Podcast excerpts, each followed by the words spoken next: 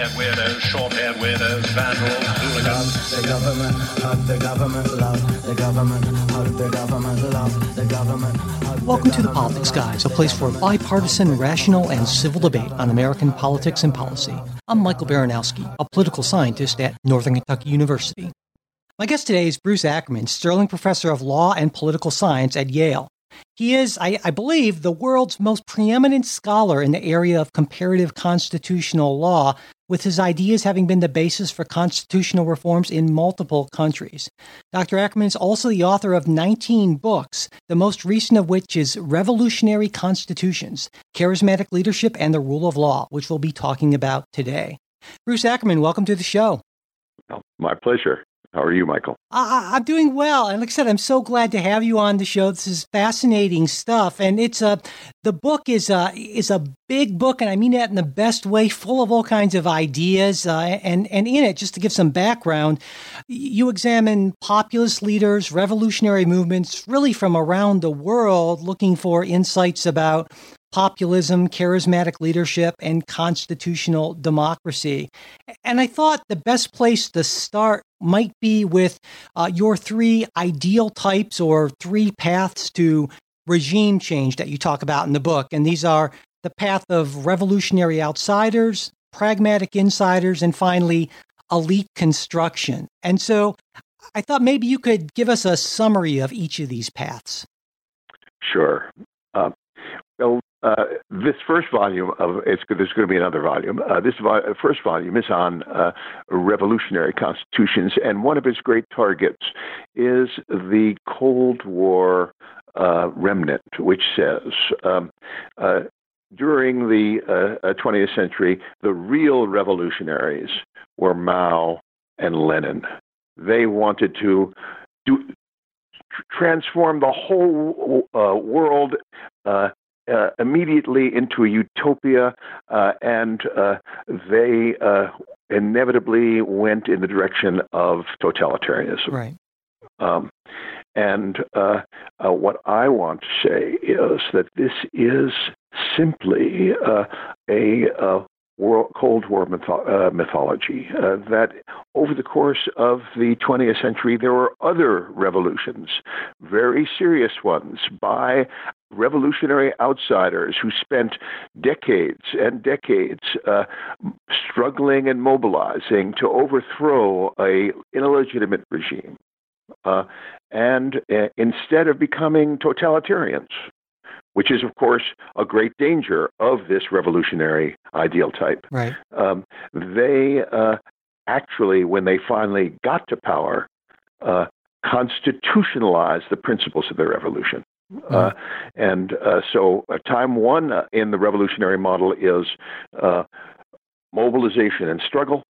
And time two uh, is uh, the race against time. Were, were they going to uh, move in the direction of totalitarianism or constitutionalism? Uh, and uh, we'll let uh, the other parts of the story keep in the air while we move to the other two ideal types. Okay. the second, as you say, is. Um, pragmatic insiders. Uh, the best example uh, is uh, uh the Brits.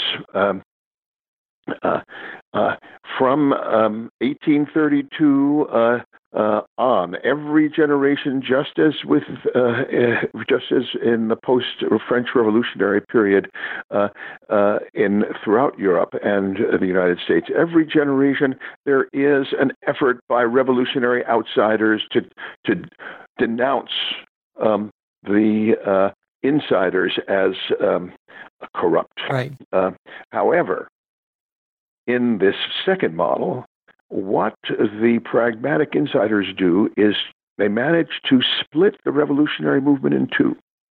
Uh, one, the sensible screamers, mm-hmm. and the other one, the crazies. Right. Uh, and then co opt the sensible people into the governing elite. Uh, this is precisely what happens in 1832. Uh, mm. and the Reform Act. And it goes on and on. Every generation in the United Kingdom's history, uh, Gladstone and Disraeli, uh, the Labour Party moves up and finally uh, um, uh, is co opted into the system, uh, et cetera, and so forth as we move forward. and what the great danger is, and we're seeing this right now, as we'll go, on, we'll talk a bit later on about it, the the danger here is what happens when the elite effort at co-optation uh, fails, mm-hmm. uh, and um, uh, and so the great danger is that the uh, in the second model is that the elite loses its credibility. Right. Right. The third model is, uh, well, just to clarify, we'll call that the establishmentarian model. The establishment loses its credibility. The um, uh, because we I we I reserve the word elite to the third type here. Okay. Yeah. The uh, elite uh, here um, there is no mobilization at all. You see, what the, the the thing that the first two models have in common is that there are uh, there's a mobilized movement for uh, um, uh, democracy, equality, socialism, what have you, uh, which uh, either succeeds, liberalism succeeds or fails. Uh, in the first uh, uh, path, it succeeds. In the second path, it's co opted by the establishment. Right. The third one is that there isn't a mass movement for anything. Mm-hmm. The regime collapses.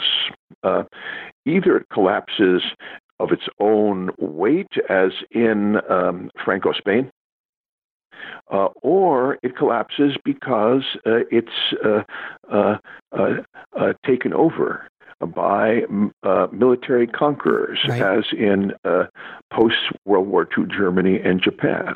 Mm-hmm. As in Iraq and Afghanistan and the like. and the it is very everybody recognizes who is writing the Constitution. Right. It's the uh, occupiers, the right. military occupiers. Yeah. Uh, they have some puppets. sure. Yeah. But uh, but it's up to the occupiers to decide whether the Constitution's okay, not the people. Right. So that later on, when the occupiers leave, uh, uh, these constitutions have a very different problem. That's yeah. the problem of authenticity. Why in the world should um, uh, the um, uh, uh, Constitution of Japan, uh, uh, written by the Allies, uh, govern today? Right. Yeah. That is precisely what Prime Minister Abe is asking. Yeah. And, and that's what I wanted to ask you about because yes. it, it, seems to me that no matter which of these paths, the goal is to uh, solidify and, and legitimize to the people this regime change. And, and each of these models, as I understand it, kind of presents different problems with making that, making that revolution uh, permanent, I guess. Uh, well, nothing is permanent. Yeah, sure. More longer lasting. Fair You're quite yeah. right. The when, but I, I don't like the word goal Mm-hmm. The problem is uh, whether the regime will legitimate itself to its participants, right? the political elite, which is, you know, I mean, uh, when we take surveys, I take a lot of surveys with uh, of uh, collaborators. Uh, and this is almost a constant. It's really quite remarkable. Um, uh, you name a country, uh, there is about 10% of the population who are political junkies mm-hmm. in the sense of being sports junkies. Right. See, um, uh, they really are. There are some people who really find this interesting, and overwhelming majority don't. Yeah. uh, so the second crucial group is that 10%. Do they think, look at these clowns? or right. um, uh, you know they're going somewhere. Then there is the general public who from time to time, a, a, regime crisis, this is going to be terribly important. Do they say, look at those clowns? Or, you know, they are trying to do something important for us. Uh, right. Uh, so uh, it's uh, really three different problems that the elite itself believes that it's doing what is doing uh-huh. sensible. Uh, second, uh, the political class, we can call it, uh, uh, and the third, uh, uh, the general public. Right. So those are the three uh, problems uh, that we always face. You know, Yeah. uh, we're facing it, of course, right now in the United States, but uh, in a very acute way. But Yeah, it's definitely. generally the problem. Yeah. And so, generally speaking, do you find that if you can bring that political class on board, the people tend to follow? Is there, is there a strong, you know, relationship between those things? There's no necessary relationship. Okay, that's that's that's that's an important point. I think. Yeah, absolutely. I think that's absolutely an excellent question, but uh, no, uh, the uh, uh, there's no necessary relationship. It's a problem. We can call it of coordination Mhm, Okay, between the three. You see, gotcha. um, uh, uh, the uh, in some ways it's the least important whether the uh, leaders believe that what they're doing it makes sense uh, or whether they're being cynical. Mhm. Uh, if everybody else believes that what they're doing makes sense, Right, right, yeah. or that even though these people are really serious, you know, at the top, um, uh, uh, uh, everybody else saying, "Look at those clowns." Yeah, yeah, so, uh, uh, and and the a crucial thing in all of this work, you see, is uh, well, I'm a, really a terribly lucky fellow, and uh, uh, uh, I, the Sterling chairs. Uh, there are 25 of them in the university, and I was lucky enough to get one, which means that I can really uh, do the long run research. This book Mhm. is a product of 25 Yeah. years of research. Uh, uh, and uh, uh, it's uh, really quite striking how uh, remarkably similar con- uh, uh, revolutionary situations are to another, or the other models are to another, uh, uh, more similar than the geographical area. Huh. Uh, you see, so for example, in Europe we have uh, uh, the uh, uh, Germany, which is uh, uh, uh, in an elite uh, construction uh, of the Mhm. most vulnerable kind Right, Right. right. imposed by the Allies. Yet it has gotten to it's become authentic. Right. Uh, uh, in Spain, it's really suffering authenticity problems right now. Right. And yeah. um, uh, uh, in uh, uh, France, there is this great revolutionary tradition. mhm, Yeah. You cannot understand Macron or uh, without understanding how he is related to de Gaulle and how de Gaulle is related to previous revolutionary uh, Right. revolutionary uh, traditions in, in uh, uh, French history.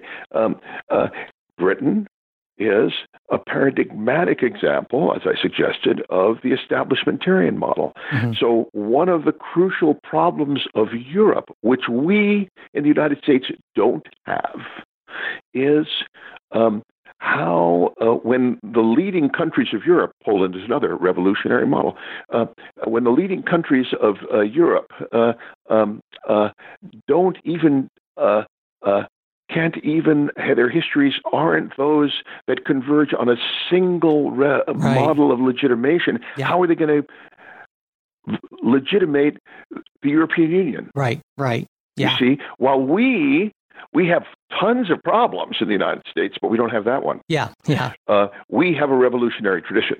Yeah. um, uh, and uh, we'll get to that uh, later on. Uh, uh, but uh, because I do think that, however, 2020 and 2024 uh, work out, uh, uh, w- we have a good deal to learn uh, from more recent uh, uh, exercises in revolutionary constitutionalism. We were the first successful colonial revolution in Right.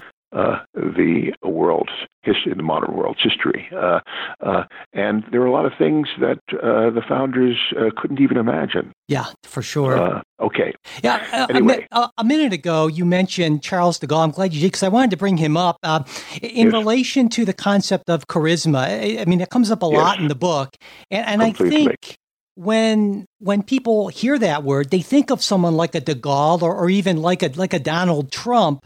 But Yes. what I one of the things that was fascinating about the book is you argue that that's really only one type of leadership charisma, which is actually somewhat conceptually distinct from what you call organizational charisma. And so I was hoping you could kind of unpack this a little bit for us. Absolutely. Let's put Donald Trump uh, uh, to one side because and focus on the non-U.S. cases. Okay.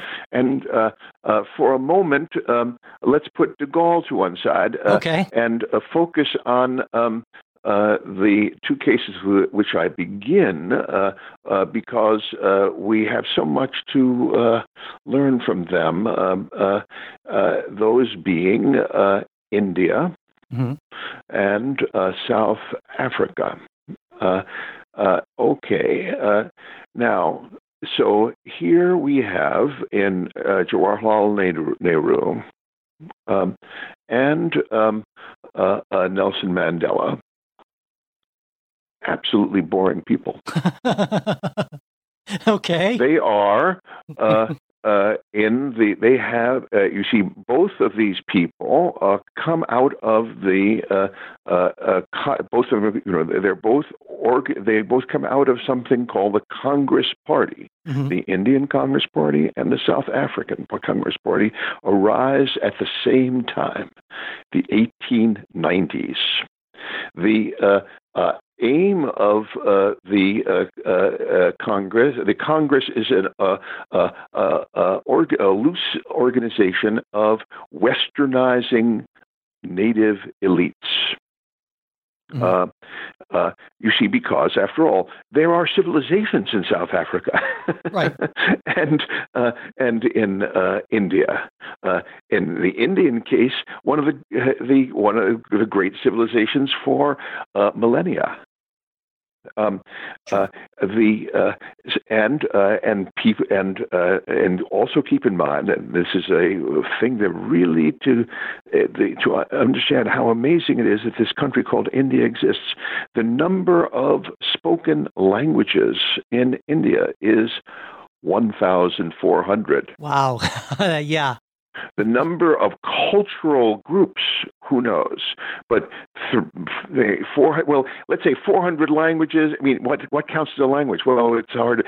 The number of cultural groups are, you know, this makes Europe seem like, uh, you know, everybody uh, yeah. sort of knows uh, French, right, right, for centuries. Then they now nowadays they sort of know English. Well, could you imagine this? And yet we have uh, this, uh, and and they're having, as I'm suggesting to you, great trouble in creating a a United States of Europe, sure. whether it be federal or central or whatever. Yeah. Uh, India exists as a country. Indians think of themselves as citizens of India. Right. Um, now, that's really remarkable achievement of the Enlightenment. And how did that happen?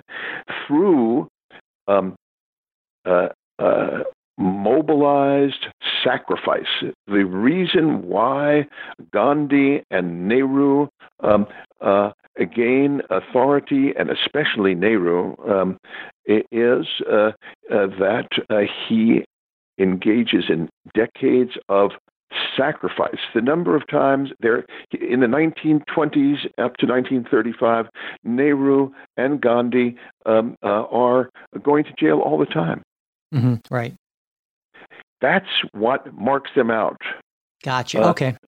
Um, so that's so I call this kind of a symbolic uh, uh, uh, centrality by virtue of the fact of sacrifice during the revolutionary period. Right. You see, um, the um, then um, uh, uh, and so too. Why? How does De Gaulle uh, get uh, uh, or central?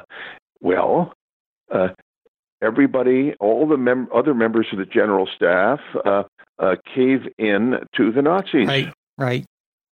He leaves and uh, goes to England, and uh, uh, in a uh, and Churchill gives him the BBC, and he says, "We have to continue." Right. yeah. He, we have to continue, and nobody follows him. Yeah. The number of uh, uh, uh, Frenchmen who follow, who come to uh, Great Britain uh, in the first few months is like a thousand. Wow. Yeah. Um, uh, so he's like someone shouting in the in the wilderness. Uh, Mhm. and most likely uh, will never. Uh, you know, that's, Right. he's a Yeah. you know. Uh, so there are lots of people like that who remain in the wilderness for their whole lives. Mhm. Yeah, right. Yeah.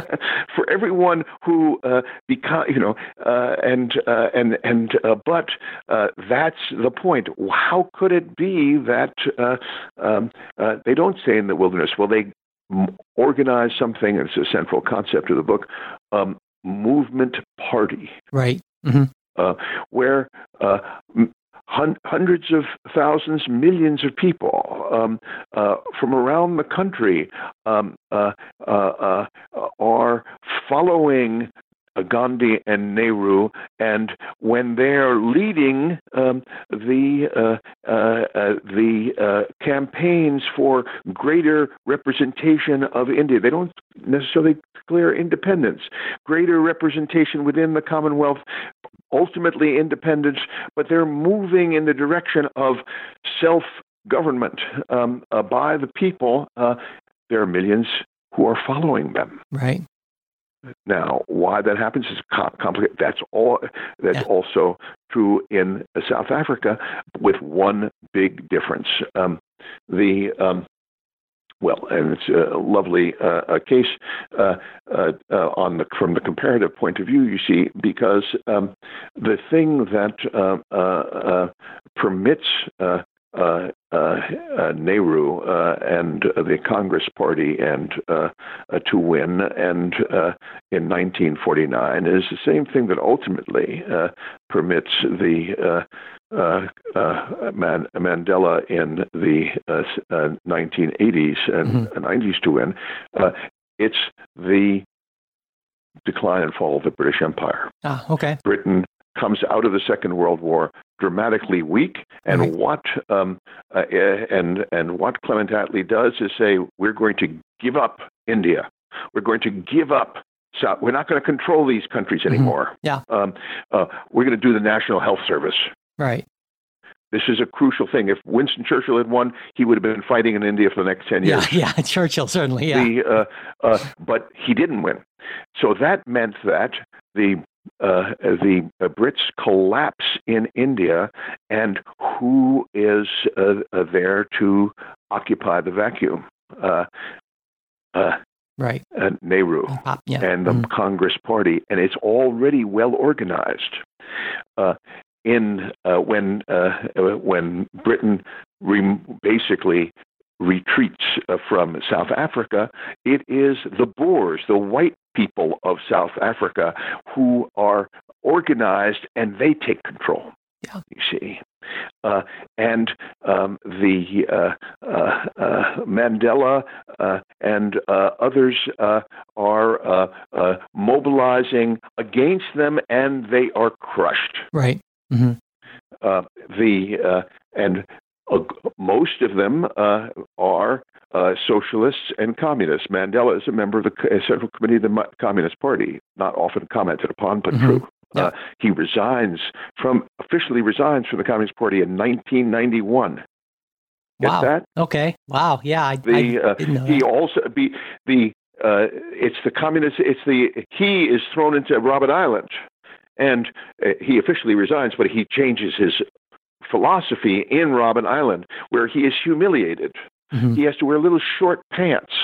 Could you imagine that? This Jeez. fellow is a, a, a legally trained uh, person, you know, Yeah. and a gentleman, and all this, and he loses, you know, he's ripped away from his family, and you know, for twenty five years.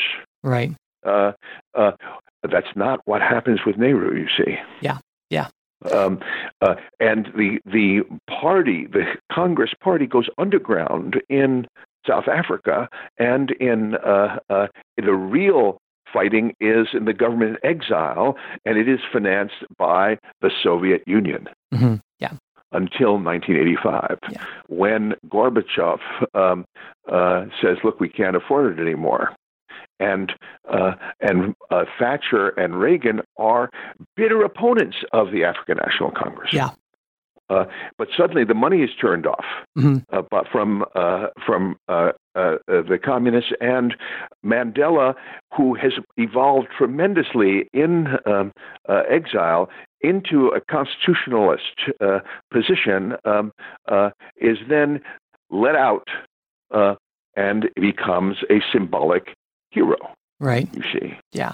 Uh, okay. And- so. I I'm going on too long. I'm sorry. Well, no, no, not, and that's the thing is, is the book is just filled with with fascinating stories. And there's, it's just that's why I said at the beginning, there's so much here. And uh, as I was saying to you before we started, it was just incredibly difficult for me to keep the focus down and not have us go on for like a Joe Rogan esque two and a half Well. hours. But uh, but but yeah, let, let me ask you about because in the Please. show we focus on for the most part American politics and policy, and you you have a chapter on the United States and you call it American exceptionalism with a question mark after. Right.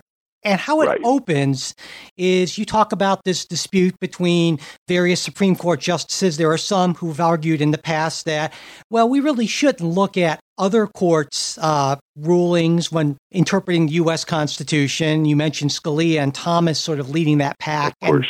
And, and then the other hand, right there are the there are the internationalists on the court who say, no, actually, there's there's a lot we can potentially learn. And Breyer and Kennedy, uh, you mentioned in, in this context. And so, Yes. what I, I think a lot of folks, maybe in the American context, would say, well, what could we possibly learn? They're very different constitutions, and what could Breyer and Kennedy even mean by that? So, so maybe you could sketch that out a little bit for us. Well, you see, um, all four of these uh, uh, uh, people and their successors now are uh, talking about court centered legal doctrine. hmm Um, what uh, this book is about is the regime and how courts fit into the regime, Right. you see. So the most fundamental things we can learn is, uh, uh, you know, what is the relationship between uh, Trump and past leaders in America, and how does that compare with uh, uh, a Mandela or a, uh, a Nehru, et cetera, and so forth? Yeah. Uh, that's and then because you see. Um, uh, uh, uh, well, okay, so that's the fundamental uh, uh, uh, uh, process here. Right. And then how does Supreme Court doctrine and appointment practices fit in to this evol- evolving uh, American revolutionary Right. tradition? The very idea of a revolutionary tradition is weird.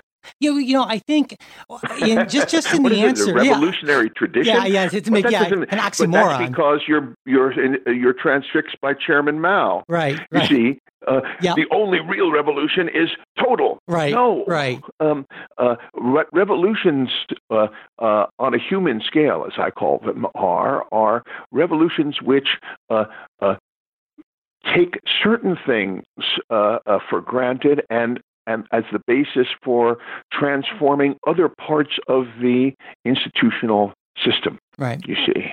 Uh, so at the founding, um, the um, uh, the original uh, Constitution of the United States uh, is the Articles of Confederation and Perpetual Union. hmm That was ratified Yeah. by all 13 states. Right. Notice the words perpetual Uh-huh. re- revolution, Yeah. uh, per- perpetual uh, union. Mhm. Um, what uh, uh, what are what Madison is a revolutionary. Yeah. Uh, at the time, uh, uh, the, uh, the we now worship the Federalist Papers, which uh, uh, uh, only became an object for ancestor worship after the Second World War. Oh, mhm. Uh, the Federalist Papers, and now I have uh, some number crunching studies which uh, demonstrate this, uh, were almost never cited, by which I mean never. Only in 1837, uh, in uh, the uh, constitutional revision in Virginia, uh, was cited a lot because Madison was still uh, go, uh, Aminon's Glees there. Um, but uh, it was never cited. The great, uh, most influential jurists of the first uh, 75 years were Joseph Story, which we never read. Mhm. Right. Yeah. Yeah. Yeah. um, so this. Uh, uh, so what? Uh, what is going on? Uh, is Donald Trump the first person to drain the swamp? No. George Washington Right, is yeah. the first person right. to drain the swamp. Thomas Jefferson said, "Oh no, um, uh, uh, uh, John Adams, you are uh, uh, disgracefully Yeah. collaborating with King George III against the French. Yeah. King George III is the, we fought and died in our battles against King George III. You are a traitor." Right. Yeah. Got pretty rough. Definitely. That's right. No kidding around. And the uh, uh, and the uh, uh, Sedition Act uh, passed by uh, under uh, uh, uh, John Adams says anybody who speaks disrespectfully of the president shall go to jail. And that's what the Supreme Court did in 1800: throw newspaper editors into jail. Yeah. Um, the uh, similarly in 1828 with uh, uh, Jackson, similarly with Lincoln, similarly uh, with uh, Teddy Roosevelt, uh, similarly with Franklin Roosevelt. So the idea that uh, uh, similarly with uh, uh, Lyndon Johnson, they're all draining the swamp. Right. it's a pretty big swamp. But- well, it's different, you know. Yeah, yeah. But that's what a revolution. But it isn't. Um, uh, it isn't a total revolution at any time. Right. And the uh, and that's the whole idea. W- w- the word constitutional convention in the language of the time. What is a convention? It is an illegal assembly. Which Right. nevertheless is legitimate. The Convention Parliament of 1688, which finally um, uh, uh, began the, hist- the modern history of Great Britain, is an illegal assembly. Mhm. Uh, Yeah. The so this uh, so uh, and uh, and when uh, Madison uh, proposes the Bill of Rights, there are only eleven states in the Right. Union. The uh, so the idea that this is uh, you know uh, simply passed and uh, and ratified. Not at all. Rhode Island refuses uh, to ratify and uh, is forced into the union through economic boycott. Yeah. Um, the uh, similarly uh, during the Civil War, we have the same thing. The uh, the uh, the uh, uh, the Thirteenth and Fourteenth Amendments, and I, I, I for those who are interested, uh, uh, I uh, a good deal of my life dedicated to these three volumes called "We the People," Mhm. which tells a story. Uh, I hope in a way that uh, ordinary people, not merely uh, a small group of uh, legal eagles, uh, can appreciate. In any event, any event, people do read the book. Yeah. uh, uh, tell this t- tell the story in a blow by blow way. Right. The uh, Congress that proposes the Thirteenth Amendment has 25 states in it. Um, Yep. The uh, it represented the the uh, there are 35, 36, Mhm. depending on how you count, uh, states in the Union at the time. And after all, the Union, uh, the Civil War is based on the idea that these 11, 11 states could not constitutionally secede. right. Um, yet they are forced to ratify these, the 13th and 14th Amendments. Mhm. They're not given a choice. In other words, says Thaddeus Stevens, they actually did secede. we can rule over them with a military dictatorship, which is what we do. Right. Ulysses S. Grant and company are military dictators uh, who are summoning uh, conventions in the classical sense to ratify, and if they don't get ratified, uh, they're disbanded. Yeah. Well, it's, it seems uh, to me that, that what happens here in, in a lot of, at least the role of the courts, when I think when we think about the courts for the most part in, in our modern context, at least in the U.S., is we think of them as just basically ruling on what the law is and interpreting the Constitution. But it, but it seems to me what what at least you're in part arguing is that the courts have a very important role in potentially legitimizing these revolutionary changes. Absolutely. Okay. Absolutely. Yeah. Uh, so let's uh, uh, jump, uh, as you were suggesting, to uh, this uh, uh, fateful uh, New Deal revolution. Yeah. Absolutely. uh, because uh, a crucial, uh, this really is a crucial moment in modern uh, history. Between 1932 and 1936, uh, uh, uh, Roosevelt is uh, uh, proposing and gaining enactment uh, of legislation which is plainly unconstitutional under the existing uh, uh, constitutional interpretation. Right. Yeah. Um, and uh, uh, and when he, and he he's won uh, uh, uh, uh an election in 1932 in declaring a New Deal, but he he didn't know what it was. Right. there were a whole host of very different elements of the first New Deal, um, but they uh, were sufficiently plausible to the, uh, uh, and it, it, gave a sense of, um, um, uh, it gave a sense at least of um, uh, of uh, of progress.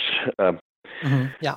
Um, the and he then returns in um, despite um, uh, declarations, strong declarations of unconstitutionally uh, unconstitutionality uh, for the centerpiece of the first New Deal, the National Industrial Recovery Act. Mm-hmm. Uh, um, uh, as well as many other um, uh, acts, um, he uh, uh, gives this very, very famous speech uh, in um, uh, the day uh, in Madison Square Garden just before the 1936 uh, elections, which uh, describes uh, this in a, a, way that one should uh, uh consider. This is, after all, for the first time, uh, for the really, we're we're now in the era of radio, and people are listening to this speech and also his famous fireside chats mm-hmm. with tens of millions of people are listening to him, and as he turns and uh, uh, just before the election uh, to for the support of the American people. He says something. He says this.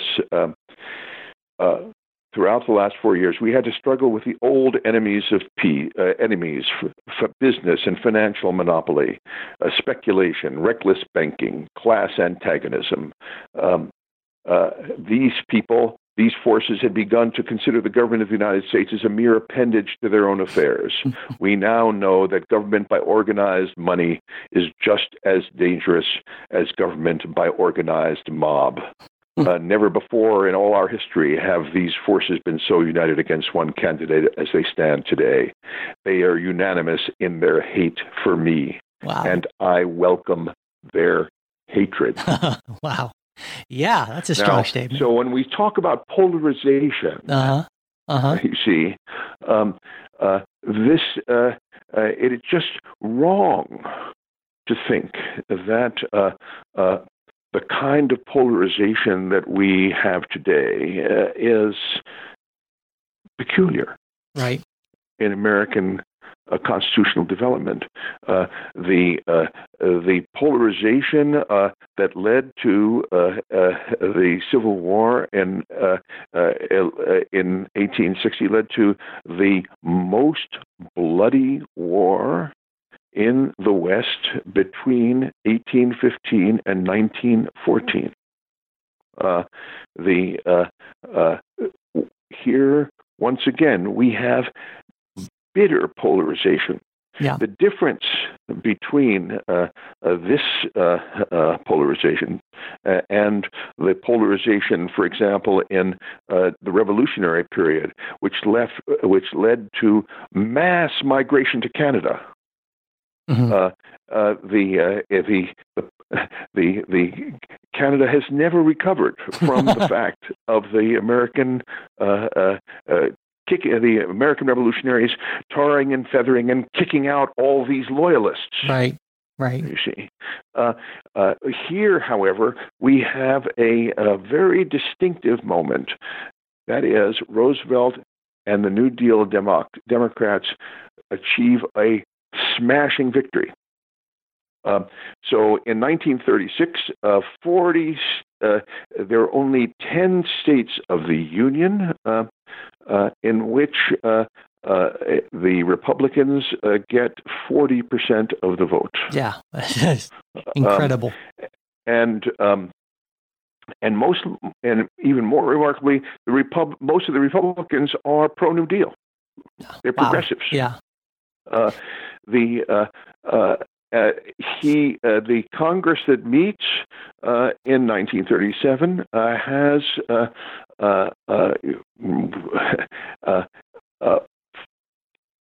forty. Well, well, let's say how the House uh, in both houses uh, we have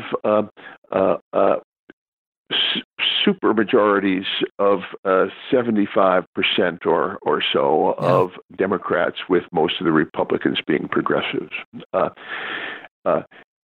in anticipation of this, uh, the, uh, uh, there is a tremendous amount of, uh, uh, uh, of preparation during the last two years of his first term, in which 39 different constitutional amendments are worked out very elaborately and under wow. Roosevelt's express instruction uh, on how to constitutionalize uh, the New Deal, uh, right. uh, just as the uh, uh, founding revolutionaries did, just as the the Civil War people. But they, but in this case, there isn't going to be the need for grotesque illegality as there occurred in the first 2 mm-hmm. yeah.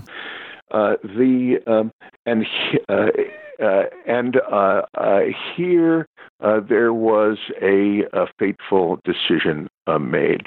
yeah. Um, in on January sixth, in the New York Times, um, there was express statement by uh, uh, both uh, this, the Speaker of the House and the Majority Leader of the Senate that um, they're going to have to seriously consider constitutional formal constitutional amendments, and um, uh, and that and uh, that that was going to be the at the top of the agenda.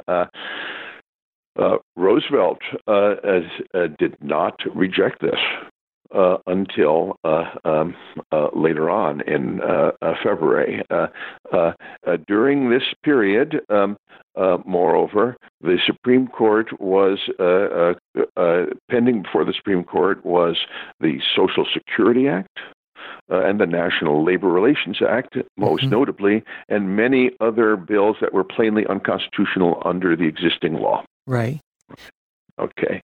So this was the crucial question was Roosevelt uh, going to uh, um, uh, uh use his supermajorities uh, to uh, propose and gain the ratification of the the New Deal amendments, which, like the amendments from these much more divided and polarized times, um, uh, were um, enacted by uh, uh, in the during the founding period and the mm-hmm. and, and, that was the crucial question and um, what was and you were telling me before you that you had uh, and then he says no. Right. That that's to me it seems like there's an opportunity at least the sense i get from from reading the book is you feel like in a way it was an opportunity wasted that he took another path to trying to make his revolution more durable and it wasn't nearly as well it wasn't nearly as potentially successful as actually getting amendments in the constitution would have been is that is that is that right well the um, uh, he had a, uh, uh, uh, you know, he. There are two ways of uh, entrenching your revolution. Mm-hmm. Apparently, uh, one is through constitutional amendments, and the other one is through things like the Social Security Act. Right. Um, but before we talk about these two uh, comparative modes of uh, uh, of uh, of action. The question is, why didn't he choose to constitutionalize? Yeah. Uh, uh, and and this is a a, a genuine question because. He had a precedent in 1933 as one of their first acts, uh, the New Deal Congress uh, and the president uh, uh proposed the repeal of prohibition. Mm-hmm. Yeah. And the, what they did, uh, and they and this succeeded in eleven months. Yeah. Wow. 11 months. Yeah. How did it succeed? They invoked uh, the uh, one of the alternative ways of getting ratification. Rather than sending it to state legislatures, um, there was a special state constitutional convention. Notice the word. Right, right. um, in which um, uh, there were two slates. Are you for or against uh, the um, uh, prohibition repeal? Mhm. Right. Uh, and uh, the movement for prohibition repeal began in the uh, uh, uh, states where it was going to, you know, be most uh, successful uh, because of because people thought that it was ridiculous, and then uh, cascaded so that in 11 months they got without any difficulty um, the requisite uh, uh, uh, three quarters Mhm. ratification. Yeah. Okay. So Roosevelt, re- but Roosevelt was in a much stronger position Yeah. in 1937. Right. um, uh, and uh, uh, so why didn't he do it? The answer is that uh, he was he was going to do it. Okay. um, uh, so long as um, uh, and the, uh, so long as uh, the uh, uh, Supreme Court, if the Supreme Court had struck down Okay. the Social Security Act, Right. there would have been no doubt he would have just done it. Right. right? Uh, the re- and similarly, uh, the National Labor Relations Act, which was absolutely central. There were sit-down strikes, mass violence. We you know, I mean, this was uh, uh, really uh, a fraught time in the history of the United States. Yeah. Uh, Mhm. uh, the question, uh, so he was going to do it. Uh, uh, uh, if uh, in, I mean, in these these cases, these the, the these two statutes and others are pending, and if the uh, uh, court had struck down uh, them down as they should have if they had followed the pre- their own precedents of Okay. 1934, 35, and 36, um, we would have taken that route. Uh, but uh, here is the famous switch in time. Sure. Uh, uh, the uh, and once again we have statistical studies which indicate that uh, the justices change their votes Right. uh, uh, uh, in ways that were completely different from the way they had voted in 33, 34, 35, 36. So the uh, so here we saw, as Roosevelt says in justifying his uh, court packing plan, uh, that um, really uh, eh, it the court judicial personnel is all important. Right. Yeah. If we had, he says, there are people here um, who are saying we should um, uh, have constitutional amendments, spend the next six months on constitutional amendments. Well, if we do, we're not going to be able to pass a lot more Yeah. good legislation. Yeah. Um, but on the other hand, uh, even if we do enact these amendments, they'll be sabotaged. Right. By the court. Why? Sure. Yeah. You Yeah. see, so the uh, so the the the crucial thing is the switch in time, Right. uh, which doesn't really take the the steam out of it, the the uh, out of court packing. Court packing uh, really uh, uh, uh, uh, dies in uh, the Senate because uh, uh, uh, the uh, a majority leader uh, dies uh, on the floor of the Senate or just outside the floor of the Senate uh, uh, in July, and uh, as a consequence, uh, the bill fails. Yeah. And, and so anything else. And so, so Yes. essentially, the main way that that FDR tried to basically protect the, this revolutionary legacy was through uh, was through appointing people to Quite the right. court. And And this is precisely what Ronald Reagan Yeah. does too. You yeah, that, that's what I wanted to ask you, right? Because that consensus under FDR, that kind of New Deal consensus, really held until kind of the That's right. 80s. And that's where in the book you talk about this, what you call the strategy of transformative appointment. Is that, that's Quite that's where right. that comes in, right? The strategy of transformative appointments is Felix Frankfurter. okay, yeah, all right. Who, who is Felix Frankfurter? He is a leading legal intellectual Mhm. who is doing great service to the administration as part of the brain, helping out on the brains trust. He's the person. Uh, so I mean, we don't have to go through his his remarkable career, uh, but he is really, uh, you know, uh, basically Roosevelt is like George Bush. He is a patrician who's not that intelligent, knows it.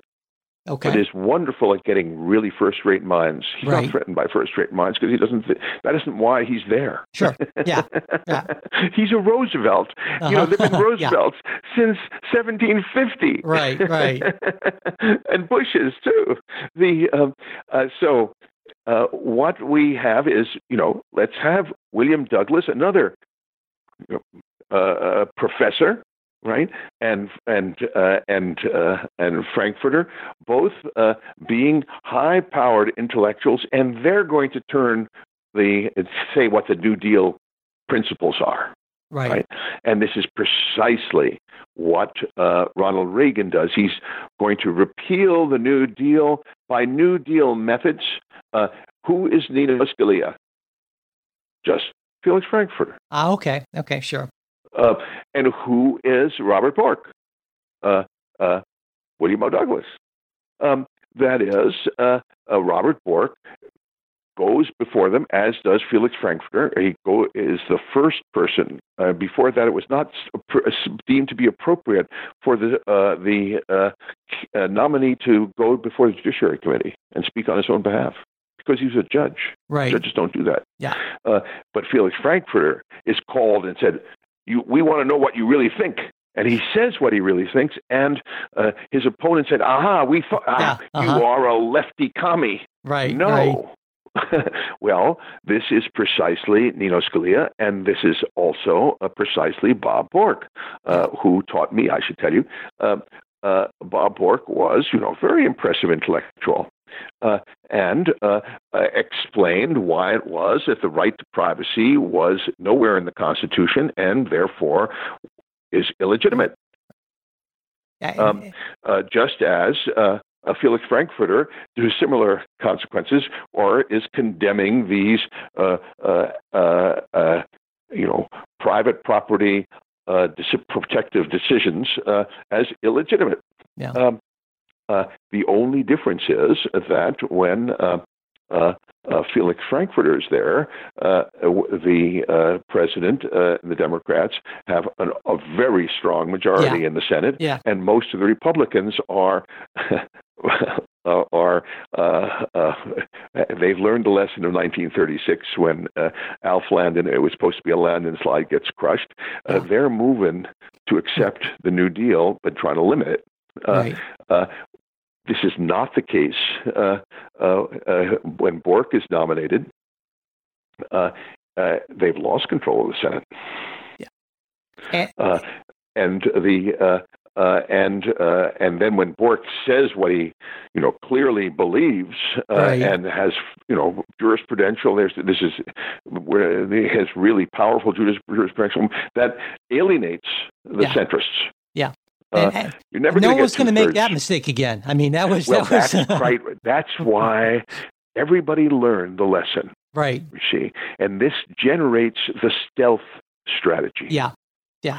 Now that is a profound uh, uh, a move. Um, so that means, you know, let's uh, uh, uh, take Merrick Garland. Mhm. Merrick Garland. Um, if um, uh, Merrick Garland had been given a hearing, Right. does anyone think that what they would have learned anything from about him? Yeah. No, of course not. Yeah. You see, well, so this is very significant. Uh, if Roosevelt, in retrospect, not in prospect, eh, Roosevelt succeeded in his own terms. He, the Roosevelt uh, foundations, uh, enhanced by the civil rights foundations.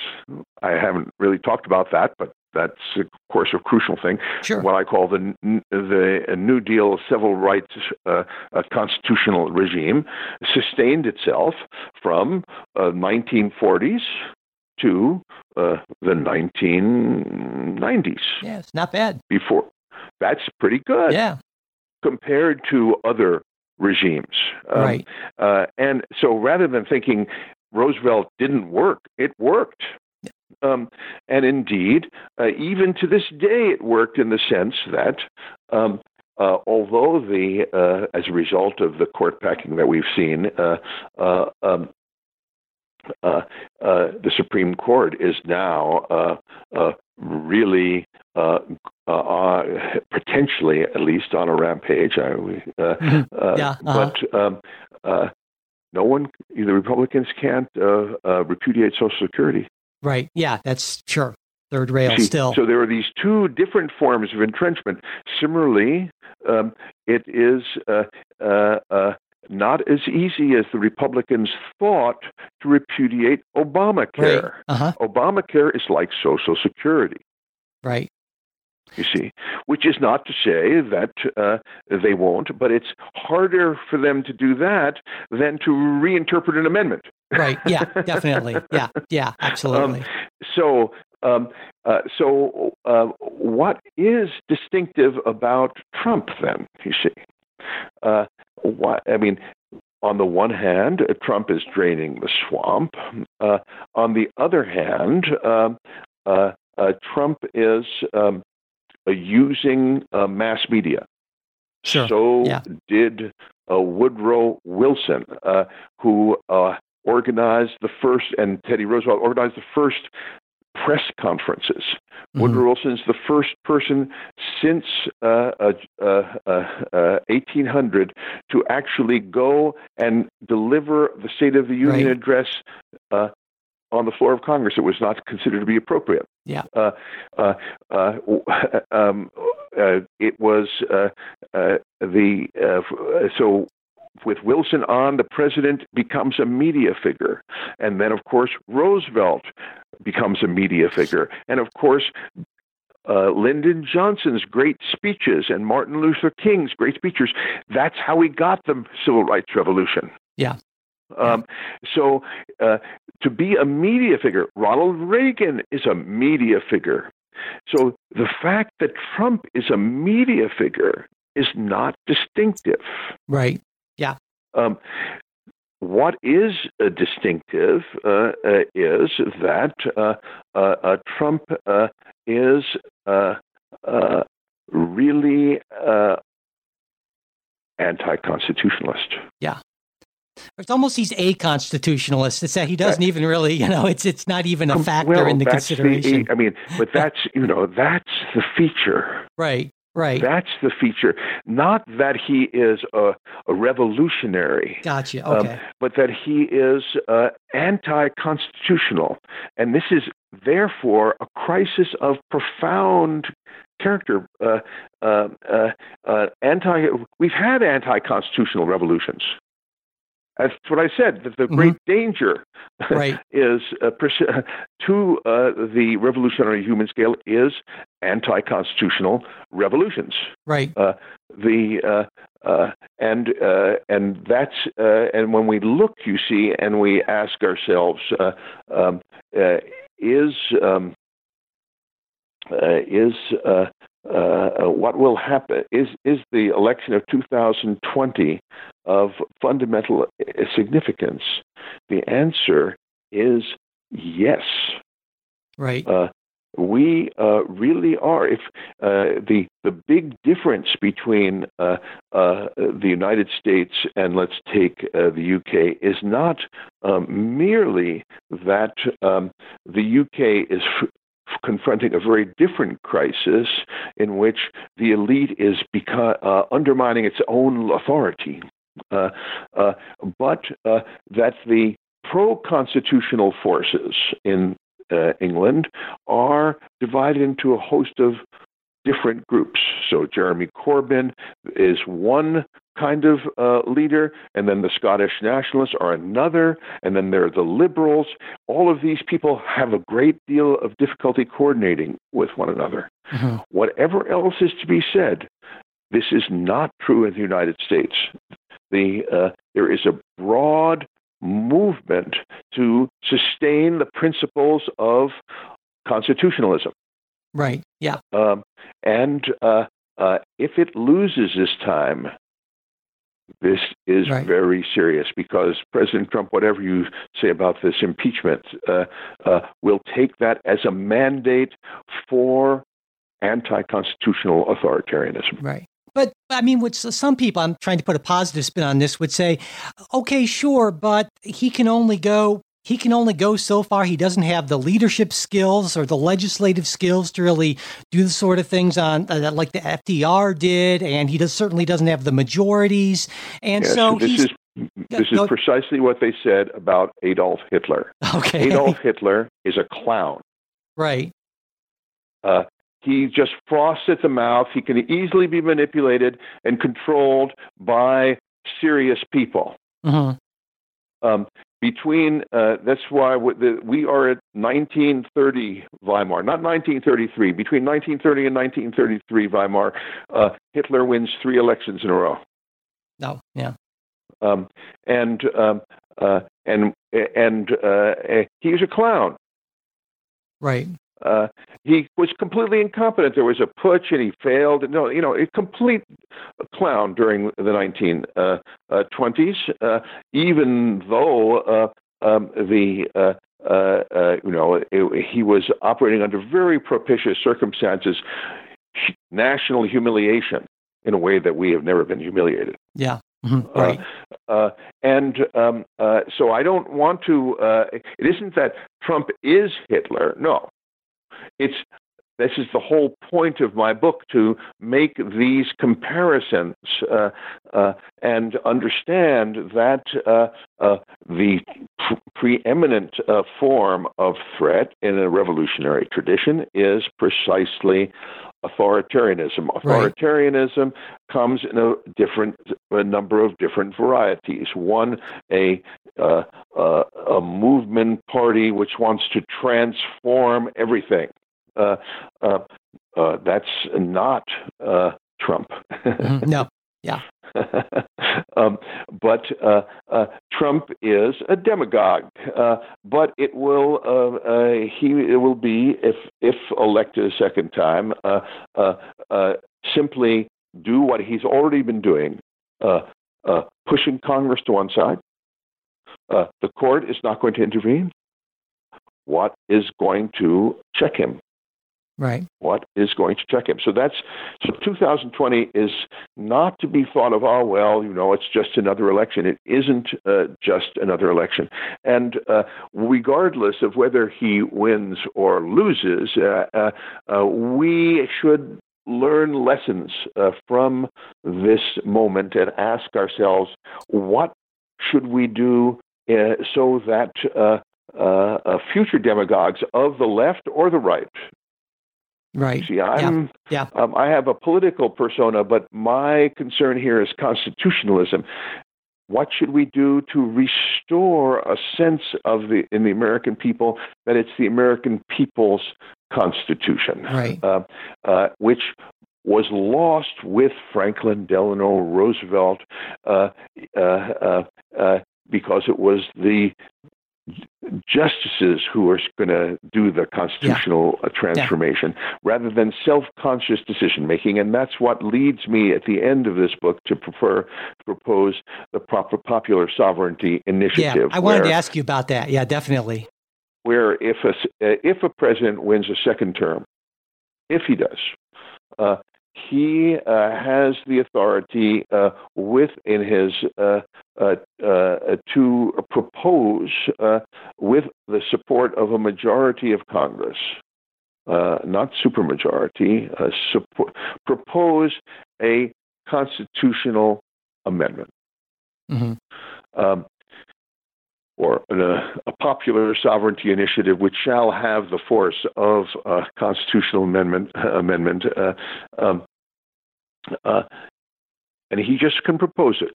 Right, Then four years later, and then if it's approved by a majority, uh, uh, uh, four years later, of course you can change the details here. sure, Um, uh, then uh, uh, it will go up another time uh, uh, in eight years. And so And the idea of the delay again- is so it's not it's not under that president where it would actually go into effect. completely. right? So yeah, he is in. Uh, be, he's behind a veil of ignorance. He doesn't know what's going to happen eight years Right. down the line. right. You see, what is it? What is his legacy? And it can't be. Uh, uh, uh, and then he then it has to be a, approved by Congress the next time, and then put before the American people uh, uh, in four years, and then four years again. Uh, uh, and after that, it's part of the Constitution. So we Right. restore this notion that we had, but it improved in an improved form, I should say Mhm. uh, that that uh, we had in uh, the founding, in which the first ten amendments are just rifled through. Yeah. In the way that I described, Yeah. and uh, and so too the 13th, 14th, and 15th amendments just pushed through right. uh, uh, with the obvious threat of military force behind them. Um, the uh, we no, we have a much more deliberate process, and after all, um, uh, and that means then that every maybe you know. Uh, and this is much improved from the kind of uh, referenda we have in California. We get 40 things on the Yeah, ballot, you know, and nobody knows what they are. The uh, and you uh, so so there is a tradition of this, but really uh, we have to uh, reflect upon the uh, progressive tradition uh, that comes out of the early uh, 20th century uh, and uh, use it to restore the idea that first the folks in Washington D.C. have to vote for it, but then uh, the American people. In a cell, in a considered fashion, distinct from ordinary politics, have to right. vote a couple of times after they discuss it. You Yeah. see, Yeah. Uh, so that the idea of government by by the people, as not only for the people, uh, Right. is restored because that is the crisis before us. Uh, it's all too possible. I won't say likely, but possible that uh, um, uh, uh, we will come out of uh, if let, let's imagine the the scenario that Trump loses and his, the new uh, president uh, fails to accomplish much, and then uh, uh, a another uh, uh, Republican wins and he fails to accomplish much, but there's going to be a lot of screaming and yelling that we're going to do something, do something. This will um, uh, under and the Supreme Court does nothing uh, to prevent and check uh, uh, uh, this kind of presidential uh, unilateralism, and the uh, Congress does nothing. Uh, well, the American people will become increasingly convinced these clowns in Washington uh, are just clowns. Right. Yeah. Yeah. Well, I, I, I certainly, I certainly hope that's not the scenario that plays out, and I'm sure you do. Uh, you do Of too. course. Yeah. And that's, this book is an effort to encourage uh, my readers and uh, to think of you know practical ways like the you know you may not like my popular sovereignty in, initiative but institutional supplementary designs the constitution is institutions not people yeah. and how Yep. can institutions uh, remain credible Yeah. uh, that's the problem that we face Yeah, I, I feel like too many people focus on the individuals and don't pay enough attention to the structure of the institutions when we're talking about these things. So you are, with me, definitely preaching to the choir for sure. Um, well and, and you know, I, I know we're running a little long, but I, I did want to say that there's just to listeners, there's just so much more than even this in the book, and it was just a, a fascinating dive into not just the American scene, but really constitutions around the world, and, and I learned a ton. And so, uh, the- Bruce Ackerman, it was just a pleasure to have you on to talk about this today. well thank you very much That's it for this episode. Thanks for listening. We hope you liked what you heard. Listener support is what keeps the show going, and we truly appreciate it. When you become a monthly sustaining supporter of the show on Patreon, you don't just get our gratitude, you get a supporters exclusive bonus episode each and every week. Also, supporters at various levels can get additional bonuses like Politics Guys gear and access to a special supporters only Facebook group. To learn more about all this stuff, go to patreon.com slash politicsguys, or you can visit our website, politicsguys.com slash support. Subscribing to the show also really helps, as does sharing episodes. Word of mouth is, of course, the best advertising, and we really would appreciate it if you tell folks about the show. Leaving reviews and ratings on whatever podcast app you use is also greatly appreciated. If you want to get in touch with us, you can do that at mail at politicsguys.com. There's also our Facebook page where you can message us and where we're posting things throughout the week. It's facebook.com slash politicsguys page. Finally, we're on Twitter at Politics Guys. The executive producers of the Politics Guys are Bruce Johnson, Wilma Moreno, Benji Fishman, and Andra Masker. Today's show was produced by Michael Baranowski. We'll be back with a new show on Saturday. We hope you'll join us.